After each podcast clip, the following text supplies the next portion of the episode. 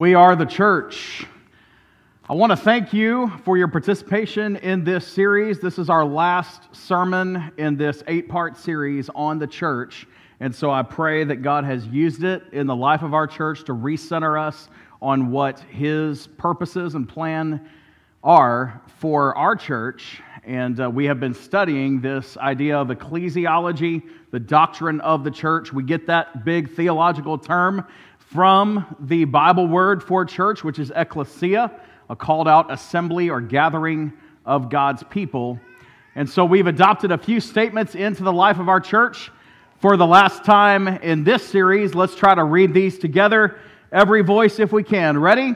We don't just go to church, we are the church.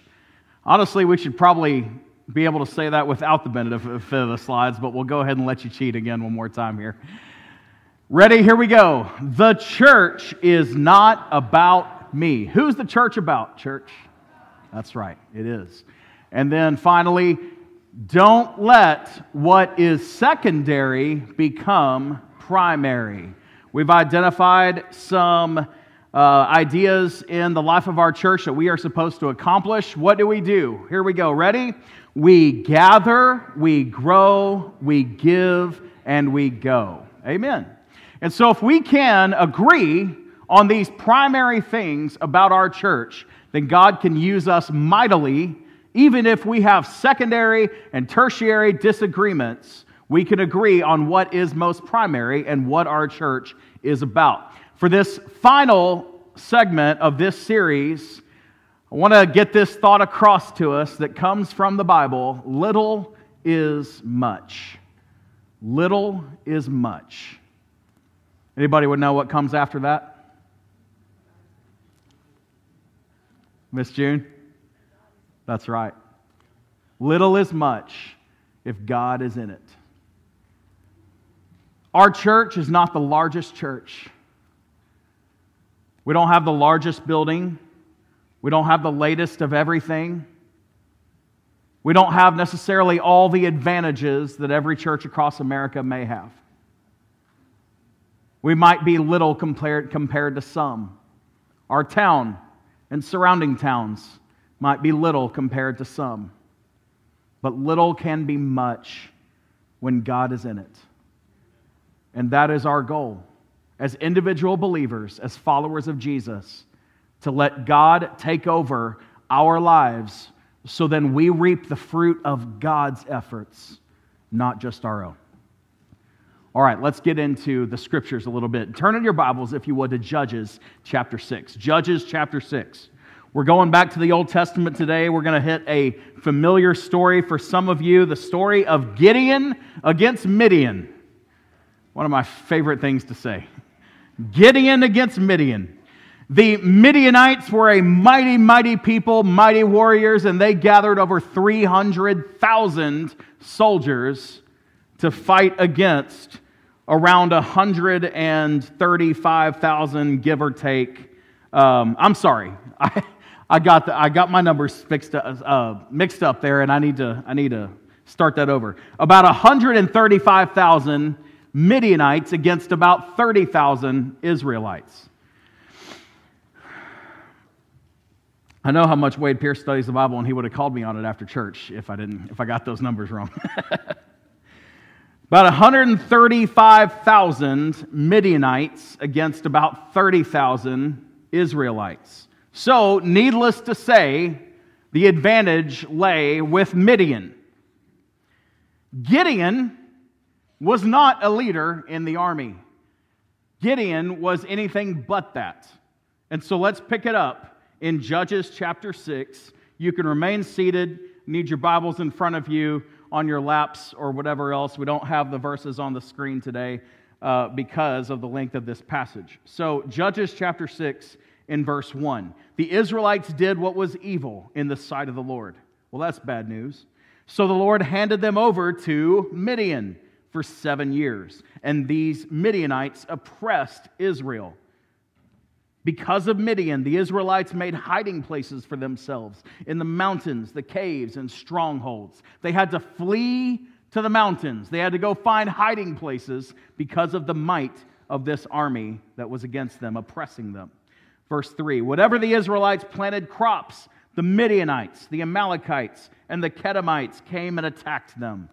They encamped against them and destroyed the produce of the land, even as far as Gaza. Gaza. They left nothing for Israel to eat, as well as no sheep, ox, or donkey. For the Midianites came with their cattle and their tents like a great swarm of locusts. They and their camels were without number, and they entered the land to lay waste to it. So Israel became poverty stricken because of Midian, and the Israelites cried out to the Lord. When the Israelites cried out to him because of Midian, the Lord sent a prophet to them. He said to them, This is what the Lord God of Israel says I brought you out of Egypt and out of the place of slavery. I rescued you from the power of Egypt and the power of all who oppressed you. I drove them out before you and gave you their land. I said to you, I am the Lord your God. Do not fear the gods of the Amorites whose land you live in. But you did not obey me. That's where we leave off that part of the story. It's a dark, bleak picture. Israel has no hope. They're surrounded by enemies, and they do not have any military might. Then we have a scene change. Verse 11. The angel of the Lord came, and he sat under the oak that was in Ophrah which belonged to Joash the Abiezrite. His son Gideon was threshing wheat in the winepress. Why was he in the winepress threshing wheat? In order to hide it from the Midianites. Then the angel of the Lord appeared to him and said, The Lord is with you, valiant warrior. And Gideon looks around behind him like, who's, what valiant warrior is in this room hiding right now that I didn't see when I came in? Verse 13 Gideon said to him, Please, my Lord, if the Lord is with us, why has all this happened? Where are all his wonders that our fathers told us about? They said, Hasn't the Lord brought us out of Egypt? But now the Lord has abandoned us and handed us over, handed us over to Midian. Verse 14 The Lord turned to him. Do you see how first it was the angel of the Lord, and now we have the Lord, all caps, Jehovah God Himself? He says, The Lord turned to him and said, Go in the strength you have and deliver Israel from the grasp of Midian. I am sending you. He said, Gideon, go in the strength that you already have and deliver your people. I'm sending you to do this. And Gideon says, Yes, God, I was feeling strong when I woke up today. no, not exactly. Verse 15 Gideon says to the Lord, Please, Lord, how can I deliver Israel? Look, my family's the weakest in this tribe of Manasseh, and I am the youngest in my father's family. This, I, I'm the lowest of the low here. I'm not trying to make any excuses for my family, like, we're weak. we are not impressive, me and my family. I'm well aware of that. And I'm the weakest and youngest in my family. So you really couldn't find anybody less equipped to lead the people of Israel than I am. God says, verse 16. But I will be with you, the Lord said to him. You will strike Midian down as if it were one man. Gideon would have had a hard enough time with one man. God says, I will be with you. You will strike them down. You will win a great victory. You will liberate your people. For sake of time, this story continues on through the rest of chapter 6 and chapter 7. And we don't have time to dive into the whole story, but I encourage you when you go home today or tomorrow, parents, even with your kids, maybe at a family devotion time, take some time and study out this story of Gideon. It's incredible what God did, the stages of Gideon questioning God and asking for signs and saying, God, how do I know that this is really you? And how do I know that you're really the one sending me to do this? That this is really your will for my life? Anybody ever been there questioning, is this really God's will for my life? Does He really want me to do this? Maybe I'm just alone. I've been there a lot of times. And so Gideon's laying out fleeces and saying, God, if it's really you, then make the fleece wet on one side in the morning and dry on the other side, and then reverse it the next time. I got to really see that this is for real you. And God comes through patiently. Didn't have to, didn't have to honor Gideon's requests, but he came through patiently with this man that he called time and time again until Gideon finally said, Okay, God, I'll do what you called me to do. I am little. I am not much, but little can be much if God is with them, if God is in it. So, I read a quote that says, There is no doubt God is going to come through. The only question is how good a seat we will have when He does. There's no doubt God's going to come through. The only question is how good a seat we will have when He does. Will you get to be front and center when God comes through like He did with Gideon? Or will you be back far away because you didn't let God use you, work through you? Will God work through you or will He work in spite of you? God calls fearful servants. This is kind of the first thought I want to leave with you today from the story of Gideon. God calls fearful servants. It's very difficult to search the pages of Scripture and find times when God called bragging, self confident, powerful individuals. Sometimes, in the case of someone like, Sam, uh, like Samson, who's maybe the closest we can find to that, God often had to humble him and break him down before he could use him ultimately in the way he wanted to use him. It is hard to find when God calls those who are strong in themselves. God often goes for the weakest, the most fearful, before he says, I want to use you. Why? Why does he do that? Anybody want to take a guess? Why does God call the fearful servants? Yeah, Ray.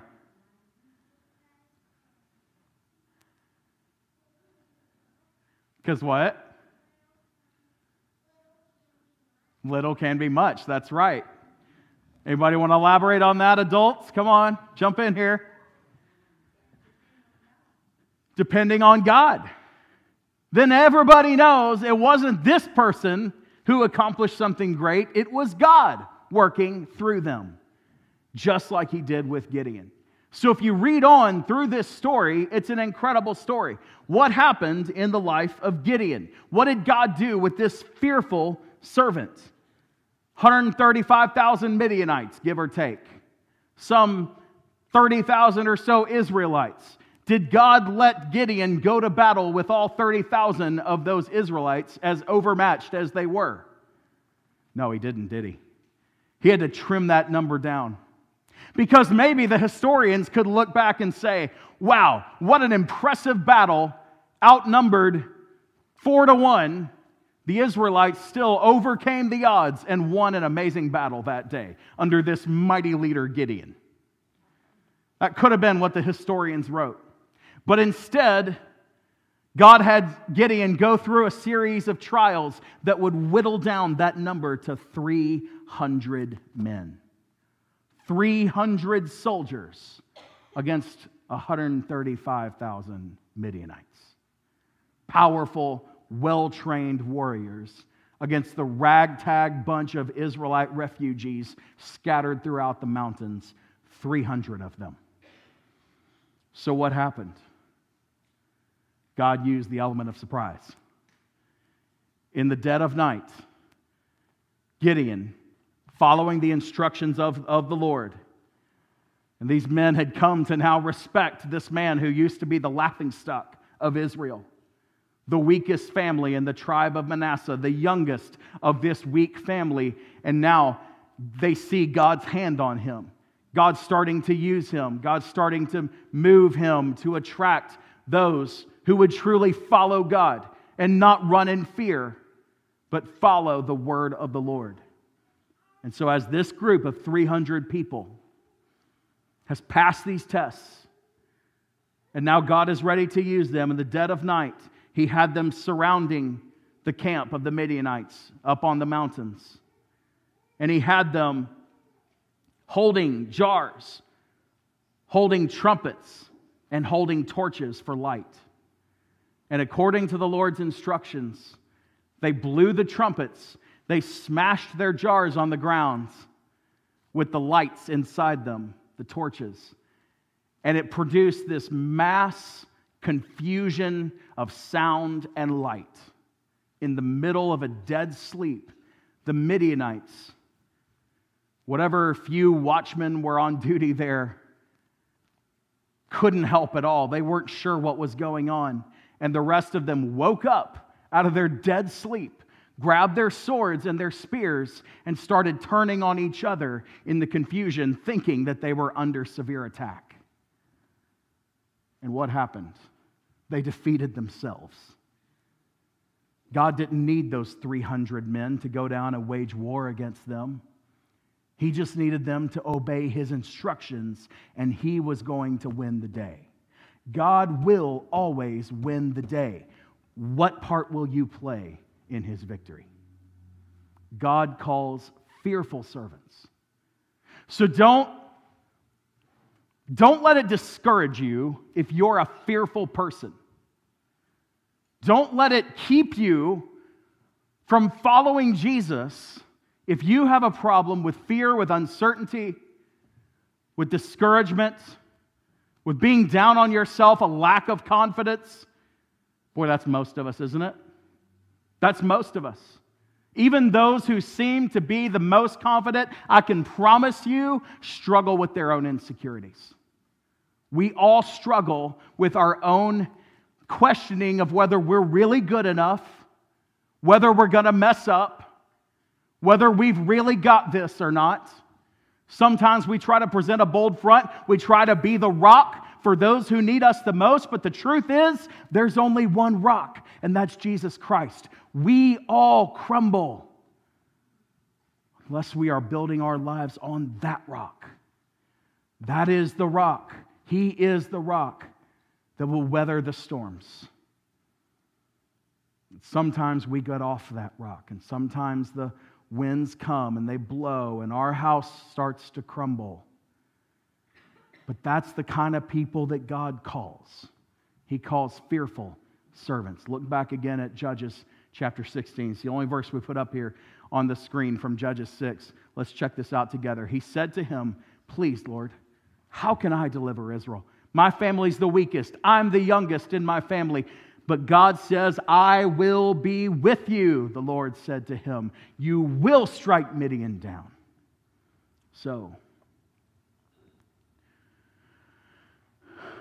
2 Timothy, Paul wrote it this way in his second letter to his son in the ministry, Timothy God has not given us a spirit of fear, but one of power, love, and sound judgment. You have to take this in context with the rest of Scripture. So if you look at the story of Gideon and you see how fearful he was, and if you read on through the rest of chapter 6 and see how many times he questioned the clear instructions of God, he made it hard on God to call him.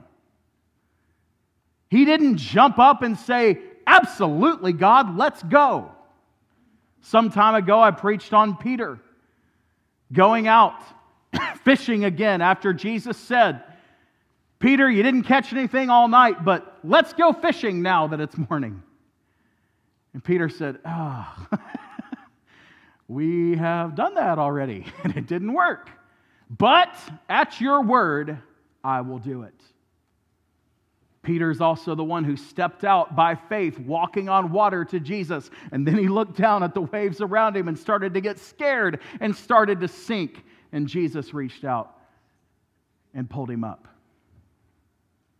And later we see Peter filled with the mighty power of God, the Holy Spirit of God, preaching in the temple at the day of Pentecost, and thousands giving their lives to Jesus in that moment. God uses fearful people of little faith. Are you one of those? Do you qualify for God's use? Are you a fearful servant? I am. I have a hard time always doing exactly what God wants. I have a hard time being sure that I can do what God is telling me to do. But I have to remember that spirit doesn't come from God. And His spirit can overwhelm it. His spirit can win the day. God has not given us that spirit of fear, but He's given us a Holy Spirit of power and love and sound judgment. And that is what we rely on. I guarantee you, those 300 men that followed Gideon into battle that dark night, not sure if they would ever come back. They didn't exactly know what God was going to do. They didn't really know what the plan was going to be. All they knew is they had these weird instructions and they weren't supposed to use their swords or their spears that night. So I'm sure when they kissed their wives goodbye, they didn't know if they would be coming home. But I bet you they looked at Gideon full of power, love, and sound judgment and said, I'm going to follow that guy. Where did he get that? Because all he had before was a holy was a spirit of fear, an unholy spirit of fear. But then God replaced that spirit with a spirit of power and sound judgment. God conquers with faithful soldiers. God calls faithful servants. You have to be willing to say, okay, fearful, I'm sorry, God calls fearful servants. You have to be willing to say, okay, I'm going to put my fear aside, and by faith, I'm going to step forward and follow Jesus. And then God can turn you into a conquering servant full of faith. That's what God can do with you and me. Isaiah chapter 55 and verse 8 My thoughts, the Lord says, are not your thoughts. Your ways are not my ways. As, as heaven is higher than the earth, so are my ways higher than your ways, and my thoughts are higher than your thoughts. We have to remember we're serving one who is greater than we are. Boy, that should be a comforting thought. God is better, bigger, smarter, wiser, more perfect, more loving, more forgiving, more powerful than I ever will be. And I really need Him to be that. Because if He's not, we're all in trouble. I'm building my life on something I can't rely on. But God is higher than we are, God is greater than we are, and we can turn to Him. We can trust Him. Maybe you're going through something right now that you need to turn to God for. Maybe you are having trouble forgiving someone for something. And you can't, in your own heart, bring yourself to do it, but you fall on the instructions of God and the Holy Spirit of God and say, God, forgive them because of you, not because of me, not because of them. I need your spirit to work through me and forgive that person. Maybe you need to step out by faith and you're full of fear. Maybe God is asking you to do something. Maybe He's asking you to step forward in your church and start serving in an area that you're uncomfortable with. You're just not sure that you're really cut out to do that. But God is saying, Go. Just like He told Gideon, Go and I will win a mighty victory through you. Whatever it is. Y'all, we got needs all over this church. We got needs in nursery, we got needs in pre K, we got needs in children's classes, we have needs in youth ministry, we got needs in choir. We got needs in instrumentals. We got needs in the welcome team, ushers, deacons. We got needs on committees and ministry teams all over this church. There are needs. Who's going to fill those needs? Who's going to fill those places? We are. We are. It's our church. We are the ones who are going to step forward. God's going to call just like he did with Gideon and say, You serve, you step forward, go with me, and I will do something great through you. Howard Hendricks, longtime professor down at Dallas Theological Seminary, said, How big is your God? How big is your God? The size of your God determines the size of everything else. My God's pretty big. I've seen God do some amazing things in my life. There's nothing my God can't do. There's no mountain he can't move. How big is your God? God calls fearful servants, and God conquers with faithful servants, faithful soldiers. So, what's our takeaway today? Our takeaway is this God's plans might take me beyond my comfort zone. What do we mean by that? God has a plan for your life. God has a plan for your kids. God has a plan for your spouse. God has a plan for your church. God has a plan for your workplace, in which He's put you a leader. God has a plan, teenagers, for your youth group. God has a plan, but it might take you beyond your comfort zone. God had a plan for the people of Israel. He had a plan for those 300 men. He had a plan for Gideon, and all of them, it was beyond their comfort zone. It took them way out. If they had sat down and brainstormed God's plan that day, if they had sat down and had it come before the committee and they all sit down and talk it through before they bring a recommendation, it might not have made it out of that committee. They might have landed on a different plan. Say, listen, we know we serve a God who is powerful. We know that God can do anything. But why don't we put our best foot forward? Why don't we give ourselves the best chance of success and then God can pick up the rest? Let's arm ourselves to the teeth, pick the strongest, tallest, biggest, baddest, scariest guys in our bunch here, and we'll go down and take on those Midianites because we know we've got God on our side. That's probably the kind of plan that they would have come up with. Would have been out of their comfort zone? Well, sure, going down to take on Midian, absolutely. But they might have been a little more comfortable with that than the plan that God actually enacted with them. So God's plan might take us out of our comfort zone. It might be scary. It might not do much to comfort your fears. But just like God did with Gideon that day, he wants to win a powerful victory in Henrietta, Texas. He wants to win a powerful victory for his name in Clay County. He wants to win powerful victories through the people of First Baptist Church. He wants to win a powerful victory in the life of your family, with your loved ones, with the people in your family that don't know Jesus. He wants to conquer the power of sin and call them as his children. God wants to do something mighty, but it might take you out of your comfort zone. You know what we can rely on, though? We can rely on the power of the gospel. We can rely on the saving power of the Holy Spirit of God working on a dark heart and turning us away from darkness, away from sin, and to Jesus. Whether that needs to be for salvation or whether that needs to be for sanctification, meaning you don't know Jesus and you need to turn to Jesus for the first time. Or you are a child of God and you need to turn from sin back to Jesus. Maybe you need to turn from self back to Jesus. Maybe you need to turn from sanctimoniousness. I needed another S word there that meant something along the lines of pride. Those word a day calendars that I had when I was a kid come in handy every once in a while.